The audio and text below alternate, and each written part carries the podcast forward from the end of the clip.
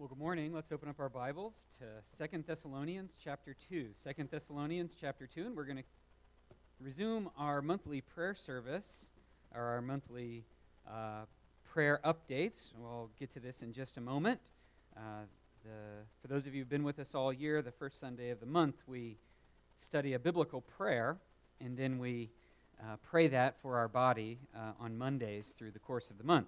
It's Second Thessalonians chapter 2, verses 13 through 17. And if you're looking in your Pew Bibles, it's on page 989. So if you want to just look at the page numbers in your Pew Bible, 989 will get you there.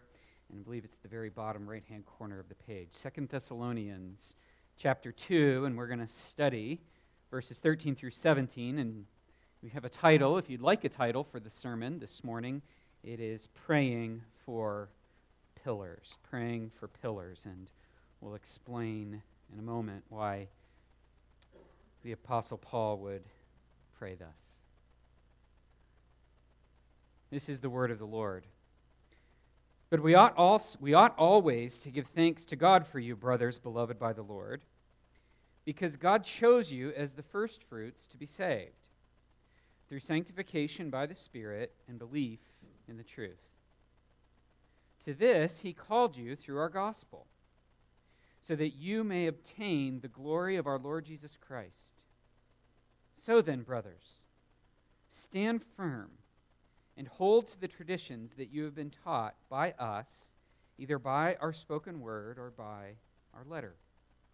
Now, may our Lord Jesus Christ Himself and God our Father, who loved us and gave us eternal comfort and good hope through grace, comfort your hearts and establish them in every good work and word.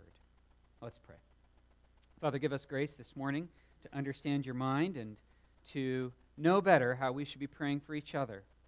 May this passage be an inspiration to us, and may we see our circumstances as very similar to those that these believers in Thessalonica faced. Lord, help us to see how your word has endured through the years and how it will continue to strengthen us and help us in challenging days. We're in them now, and we don't see any end to them, but we do have a blessed hope. We do have a good hope that the Lord Jesus Christ is returning. He will make this place the footstool for his feet, and we will rejoice in that day. So help us to look forward to that in faith, knowing that in the end you will reign. For we pray all these things in Jesus' name. Amen. Well, our children are up here with us today, and whenever we have the children not in children's church, I like to have a word at the very beginning for our kids. So, children, can I tell you a story about me when I was about Schaefer's age? Schaefer, remind me of how old you are.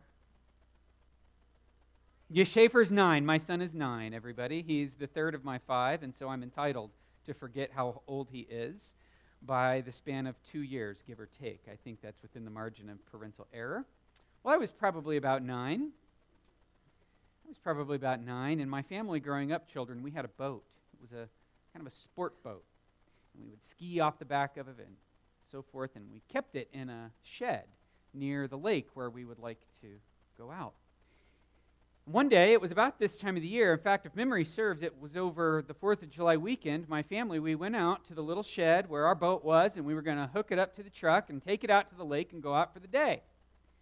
When we got there, my dad fiddled with the lock, got, got it unlocked, and we opened the shed door. And, children, do you know what we saw in the shed where our boat was? We saw nothing. The boat wasn't there. We were all a little bit confused by this.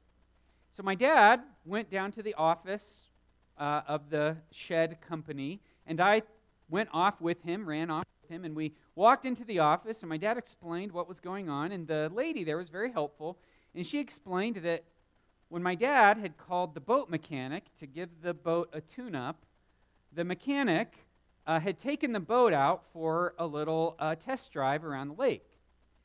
And he remembered that we would be coming in town that very day. And so he left word with the company, and he actually left the boat tied up at a dock at the marina, tuned up, gassed up, waiting for us. It was actually great news. we didn't have to do anything. We just drove to the lake and we could go right out and have a good time.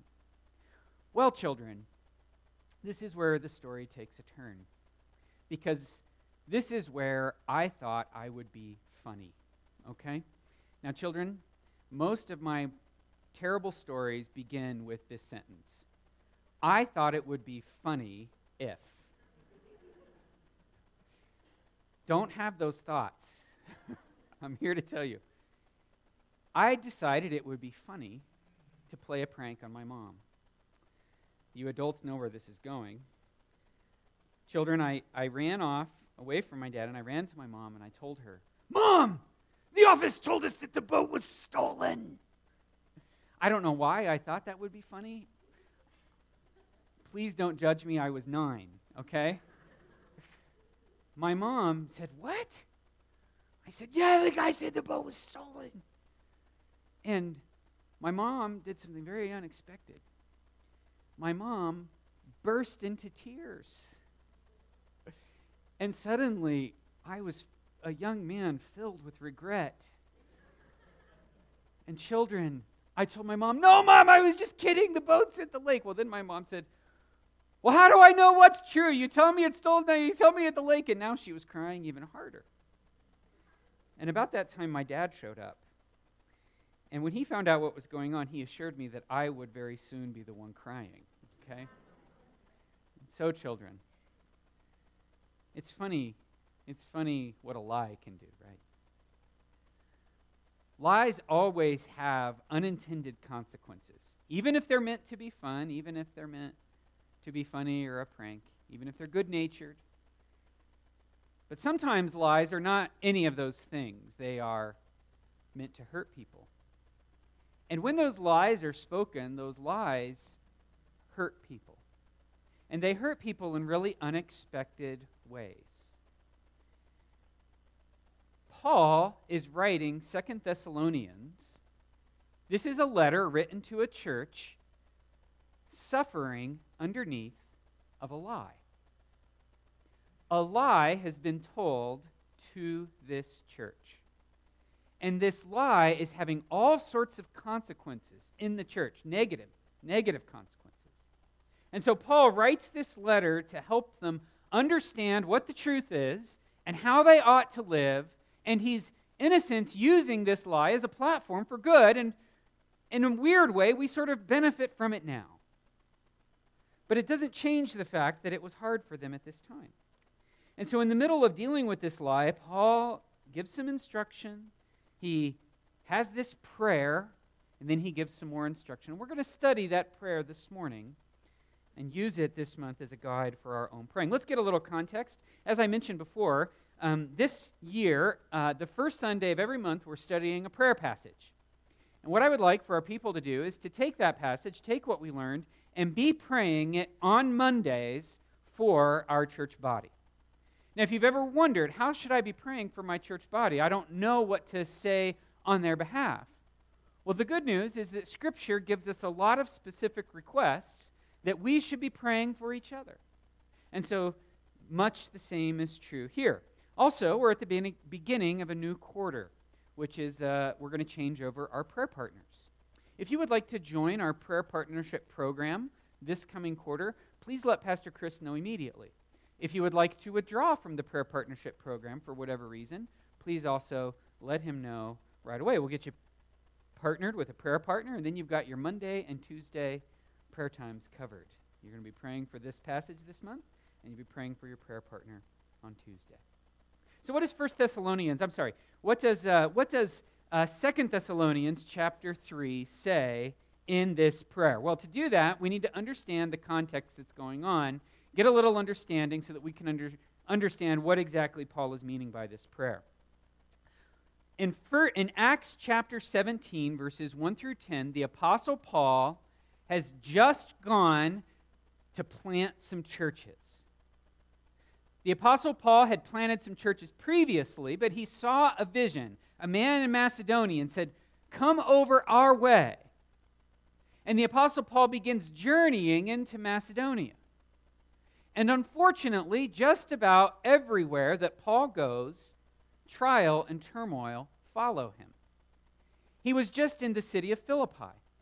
And he saw a very he saw some conversions there. But in the end, he was whipped and forced to leave the city. And as soon as he left that city, he went to Thessalonica. And in Acts 17, 1 through 10, you can see that the people of Thessalonica were much the same as the people in Philippi. Many people believed his message. He reasoned with the Jews. They rejected his message. He took it to the Gentiles. And the locals believed a lie about what Paul was saying. And they beat some of Paul's companions. Paul left Thessalonica because the disciples wanted him to. And he went to a city called Berea. But Paul had left in Thessalonica a group of Christians that, as it turns out, were quite a strong group of people. These trials galvanized this group, and a church sprung up. And the Apostle Paul is concerned for their welfare. In fact, in 1 Thessalonians 3 6, we find out that Paul sent his right hand man Timothy to go check in on him. He said, Timothy, I'm here. I want you to go there. I want you to see how they are. And Timothy came back with a certain report. He said, Hey, things are going super in Thessalonica, but, but, there's some problems going on. There's a few false doctrines that have gotten introduced. And so Paul writes First Thessalonians. Another message got back to Paul. And Paul, in response to that, writes Second Thessalonians, uh, and it's three chapters long. So that brings us right to the issue that I raised at the beginning. What was the lie being told to the people of Thessalonica, and why did Paul need to address it? Turn with me back to Second Thessalonians 1. It's chapter 2, verse 1, rather. Okay? In the same chapter we're in, Paul says, Listen, everybody. Now, concerning the coming of our Lord Jesus Christ and our being gathered together to him, we ask you, brothers, not to be quickly shaken in your mind or alarmed. Something is alarming them, something is hurting them. Either by a spirit or a spoken word or a letter seeming to be from us to the effect that the day of the Lord has already come. In other words, the Apostle Paul says somebody is lying to you, and they're lying about me.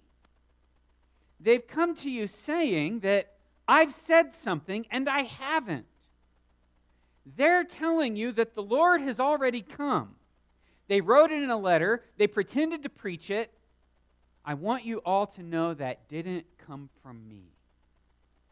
Now, some of you might be thinking, Pastor Greg, I understand that that's a false teaching, that, oh, you missed the rapture, you missed that people are coming, that the Lord Jesus Christ is coming. You missed that. But practically, what would be the effect of that? What, what would happen to a group of people if they started to believe that they'd missed the second coming of the Lord Jesus Christ? Well, Paul addresses that in chapter 3 of Second Thessalonians. So look there with me. In chapter 3, verse 1, Paul says, Finally, brothers, pray for us. Now go down to verse 6. Now we command you, brothers, in the name of our Lord Jesus Christ, that you keep away from any brother who is walking in idleness and not according to the tradition, because we were not idle among you. Paul's going to go on. He says in verse 12, Now such persons we command and encourage in the Lord Jesus Christ to do their work quietly and to earn their own living. So let me put this very plainly. Somebody was lying to the church at Thessalonica. They said to this church, Oh, you missed it. Jesus has already come back. And these people said, Oh, well, the end of the world must be near. So you know what they did? They stopped working. They stopped paying their bills. They stopped cultivating their crops. They Stop doing the day to day tasks, assuming that Jesus was going to be coming back tomorrow or the day after. In other words, we get out of life's responsibilities because Jesus is coming back so soon. And next thing you know, there's these people in the church who are a burden to the community and a burden to the church, and they're refusing to work on the flimsy theological promise that Jesus is coming back tomorrow. You can imagine what that might be like in our midst. There's a couple, and they've got, let's say, three children. And by and by, every week that goes by, those children look a little more haggard. The husband and the wife are losing a little weight. The quality of their clothing and of their vehicles begins to deteriorate rapidly. We find out that the children are having to go see uh, doctors for diminishing care.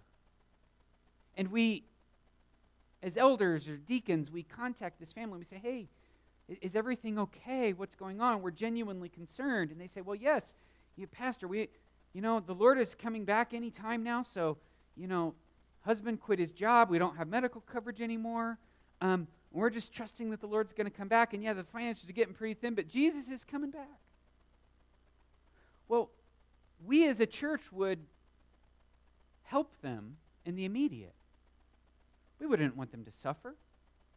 But imagine if this went on six, eight, twelve weeks, six, eight, twelve months.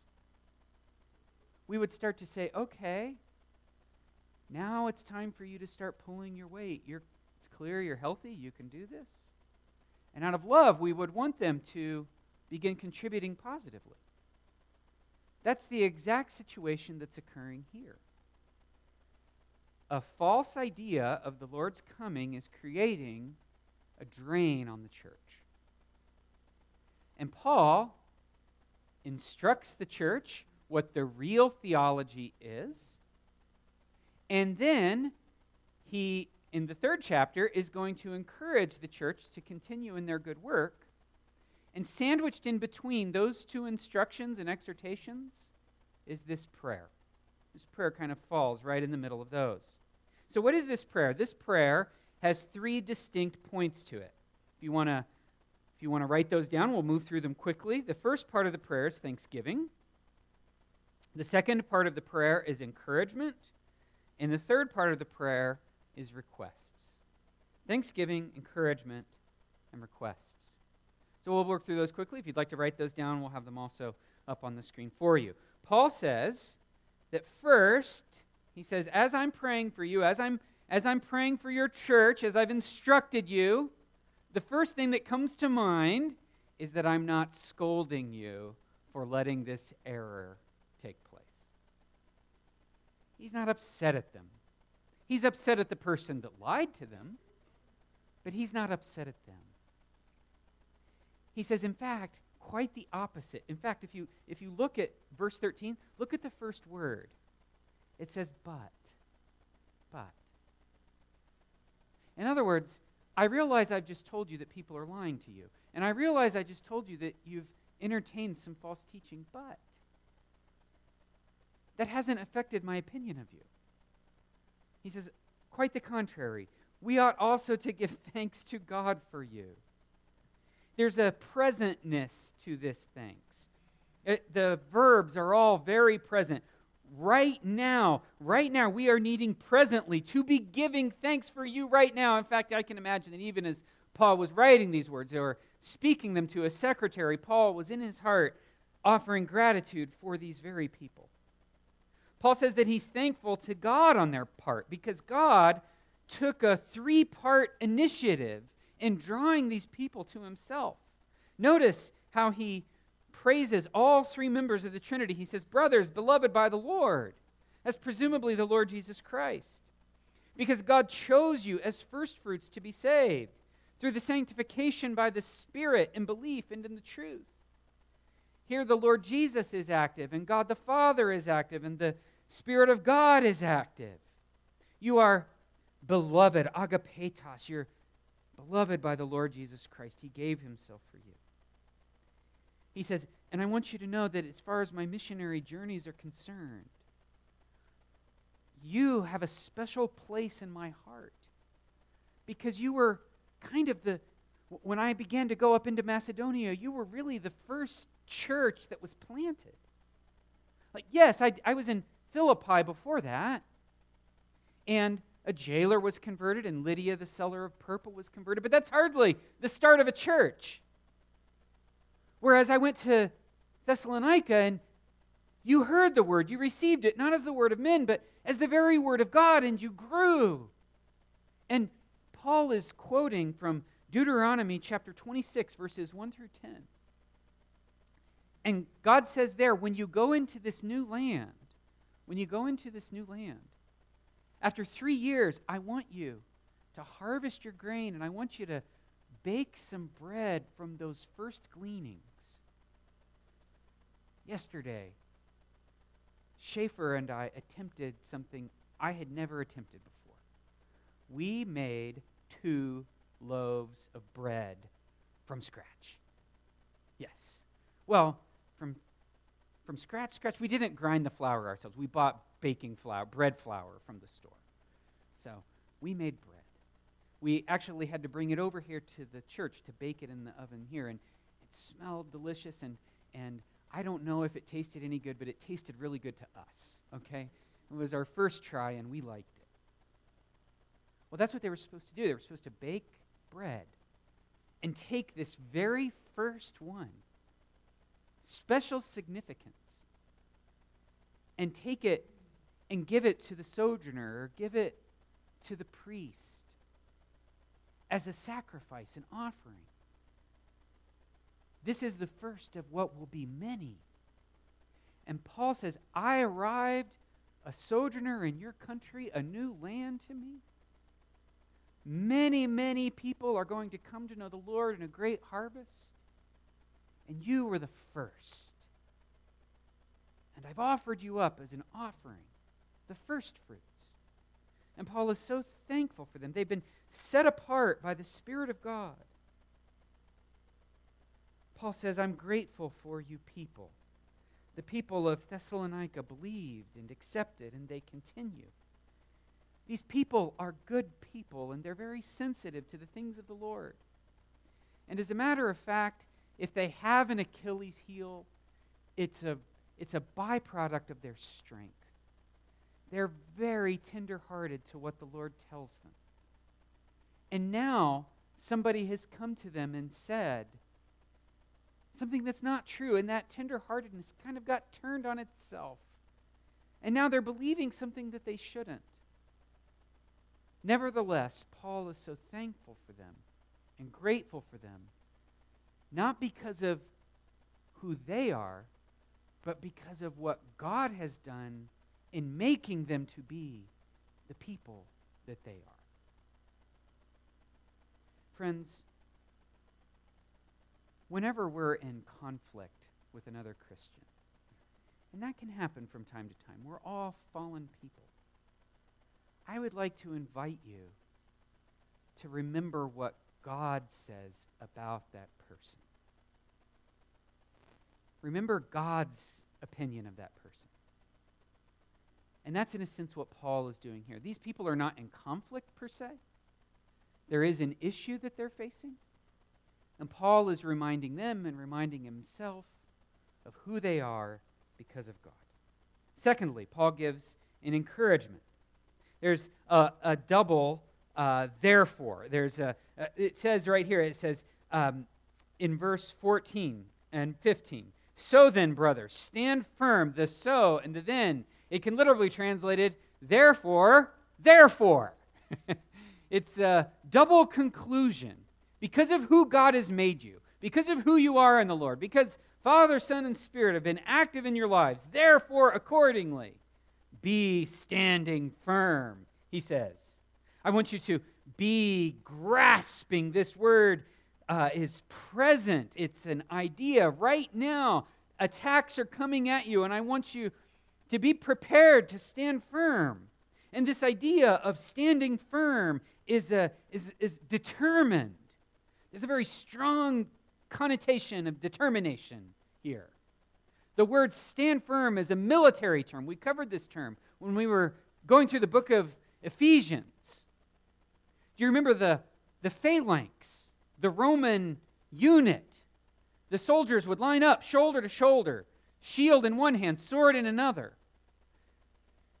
When they stuck together, when they held their ground, when they had their shoes that were essentially athletic cleats tied to their feet, and they stood shoulder to shoulder as a team, there was great safety and security as long as they didn't break ranks. Once they broke ranks, their shields were heavy and cumbersome. Their swords were too small to do them any good. And the unit could disintegrate in a moment. Standing firm together, they were almost unbeatable. If they grew afraid and broke ranks, they became a very weak military unit. And so Paul is encouraging them here stand fast, stand firm, get shoulder to shoulder with your friend, plant your feet, put your shield up, grab your sword, and don't move an inch. He's using another word, grasp. It's a that it's a strong hand, taking with it a strong hand. There was a season where I coached uh, junior high girls basketball. Let me tell you, I've coached a lot of sports and a lot of teams. They were my favorite group to coach of all time. My daughter's T ball team probably should have been first place because we just got done with our season. But this was the second greatest, my second favorite group of all time. At the beginning of the season, though, I realized that the girls struggled to have strong hands. When the ball came to them, they would frequently fumble it, it would slip through their hands. When the opponent would slap at the ball, they'd get the ball out. And so during practice, we would take the ball and I would have them just smack the ball as hard as they could. And I wanted to hear a good smack. And then I made them wear, you know, those little like 99 cent cotton gloves that you get at the grocery store? I had them put those on and we would throw chest passes to each other. And if they didn't catch it with a firm hand, the ball would slip right through their gloves. They had to catch it with a firm hand. It's the idea firmness, grasp, take hold, grasp it. Paul says, stand firm, take hold of this apostolic doctrine. Paul says, I've interacted with you at least three times now. I had an extended preaching stay with you. I wrote you First Thessalonians. I wrote you Second Thessalonians. As a matter of fact, when Paul wrote the books of uh, Ephesians and Philippians, those were likely books that got circulated to those people. Many copies were made, and they were likely read aloud in Thessalonica. And Paul says, I want you to grasp, I want you to take hold of what you've heard from me, and I want you to stand your ground on those. Don't let these fakes bully you. Don't let these people who are lying have their way. Don't let these idle people push you back into a corner. Stand your ground. Take hold of what I've taught. Now, the third thing that Paul is going to request is he's going to request comfort for our hearts, and he's going to pray for the establishment of our words and deeds. That's sort of where we're going. But these two requests flow from the goodness of God. Let's look at verses 16 and 17. Now may our Lord Jesus Christ himself and God our Father, notice that there's again the all three members of the Trinity are present here, especially when you read that word comfort. That's the word paraclete, paraklesis. Okay? The word for the Spirit, comfort. Now, may our Lord Jesus Christ Himself and God the Father, who loved us and gave us eternal comfort and good hope, through grace, may He comfort your hearts and establish them in every good work and word. Again, Paul's going to make three requests based on what God has done for us. He says, I'm going to make requests for you based on the love of God for you. What is the love of God? Romans 5 8. In this, God's love demonstrated to us that while we were sinners, Christ died for us. It wasn't while we were good people, it was when we were bad people. Our intern, Andrew Fletcher, preached this morning from 1 John 4. What, What is the love of God? It, it's not that we loved him, but that he loved us and sent his son to be the propitiation from our sins for our sins. There's this divine initiative. God loves, but when he loves, he pursues. And he doesn't just love and keep it to where you have to be the one to make the first move and bridge the gap. God seeks you, God finds you, God loves you, God rushes to you, and God saves you. God is the great initiator. Based on that, based on the fact that Paul says here that he's given us great encouragement. Read here, he says, who loved us and gave us eternal comfort. Eternal comfort. The word comfort, as I said before, is the same word that Jesus uses in John 14, uh, John 14, 16, when he says, I'm going to send the comforter. And here, I, I think there's good reason to think that the Apostle Paul is referring to the Holy Spirit. He's given us the third member of the Trinity, a person whose job it is, whose function to fill us and encourage us and equip us. Part of that encouragement is the confrontation of sin, but part of it too is reassuring us that we're God's children. He cries into our hearts, Abba, Father. He teaches us to cry that.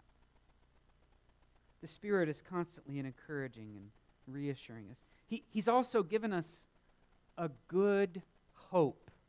Okay, read right here. He says, He's given us a good hope through grace. This word, good hope, is a bit confusing. I think, I, I won't get into the reasons why as we're already running a little short of time, but I think what he's referring to there is Titus 2.13. Okay, you, you definitely want to write that down as a cross-reference. But there we're told that we have a blessed hope. And what is the blessed hope? But the return of our Lord and Savior Jesus Christ. The reason I think that is the Apostle Paul has just got done talking about the return of the Lord Jesus Christ, and he's correcting an error about the return of the Lord Jesus Christ. And so when he says he's given us a good hope, he's telling us, guys, stand firm, take hold.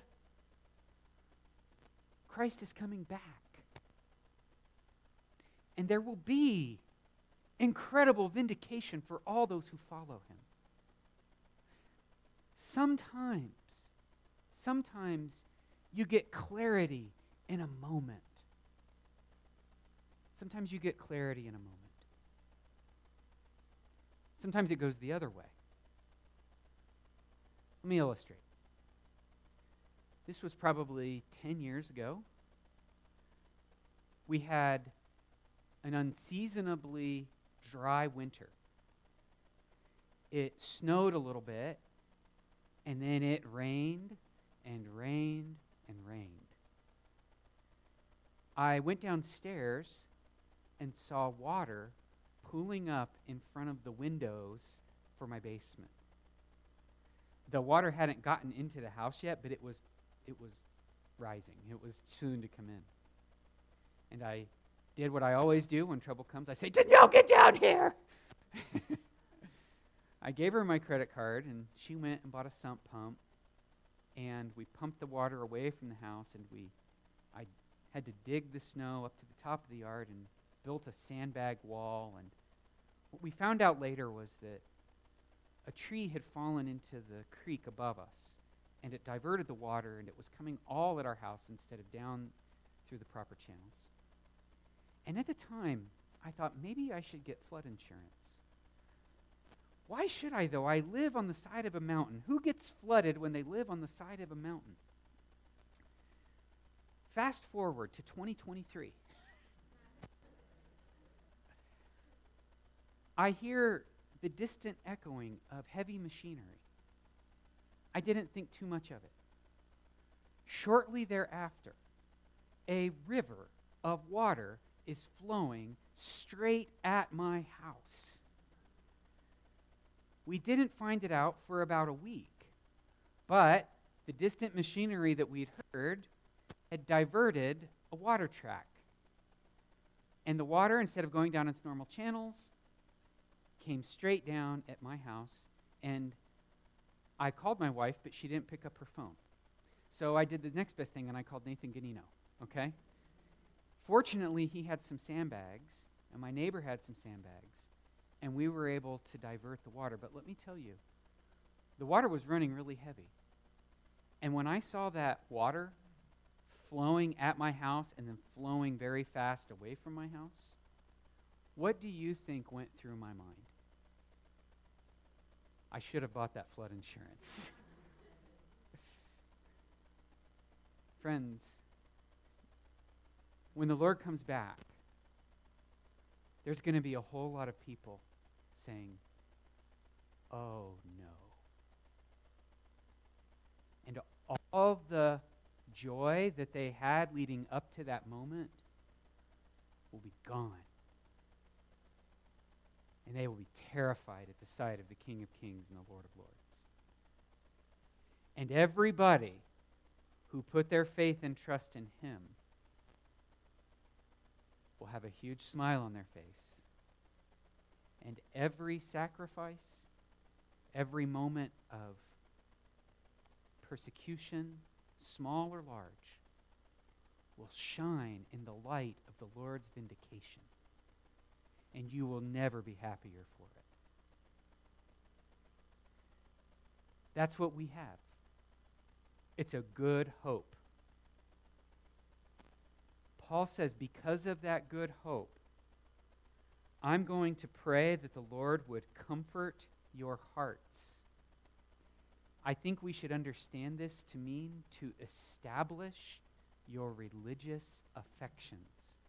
Remember, when a New Testament writer talks about the heart, he's talking more akin to what we would point to as our brain. I know that sounds different the way we think, but that's how they thought. When they thought emotions, they would point down here somewhere. Paul is praying because we have this good hope, because we have this grace, I'm praying that God would comfort your hearts, that He would establish your religious affections. It's a, it's a builder's term. It means to construct in such a way that it will never move. You can do that. Maybe not forever, ever make it not move, but get pretty close. And that's what he's saying deep foundations. Number two, i w- I'm praying Oh, I'm sorry. I said comfort your hearts. I misspoke there. That he would paraclete our hearts. And then here, that he would establish your words and deeds. And that's the word to forever fix your effectiveness for God. Okay? To make permanent your words and your deeds, your effectiveness for God. So what are what is Paul thinking in terms of these people? Number 1, he's thankful for them. Number 2, he wants them to be established. And number three, he's praying that as God establishes them, that they would be comforted and strengthened for that task. Does that make sense, everybody? Now, I have two examples of how I would like us to pray this this month, and then we'll wrap up. I'm going to pick on Pastor Dom because he's here and he's a co pastor, and I figure he's, sa- he's a safe person for me to pick on, okay? So I'm going to pray, and I, I, I'm going to just use him as an example, and you'll see this in here. As we pray these words for each other this month, I want us to start with praise for specific people in specific ways. Okay? Pray for specific people in specific ways. Give thanks for them. Here's an example Lord, thank you for Pastor Dom.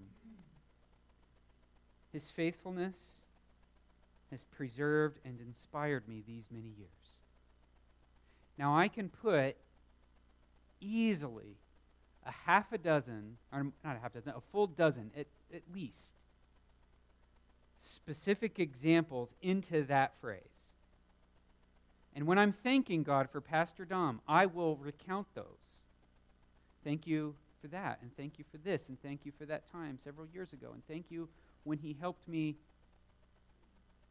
at this time. And as I recount them, I'll remember others. So, get a specific person in mind, thank God for them, and thank them for specific ways that they've been a blessing to you. Secondly, let's continue with specific requests for that same person according to 2 Thessalonians 2. So I would say, please encourage Pastor Dom as he encourages us. May his comfort spring from the well of your love, hope, and grace.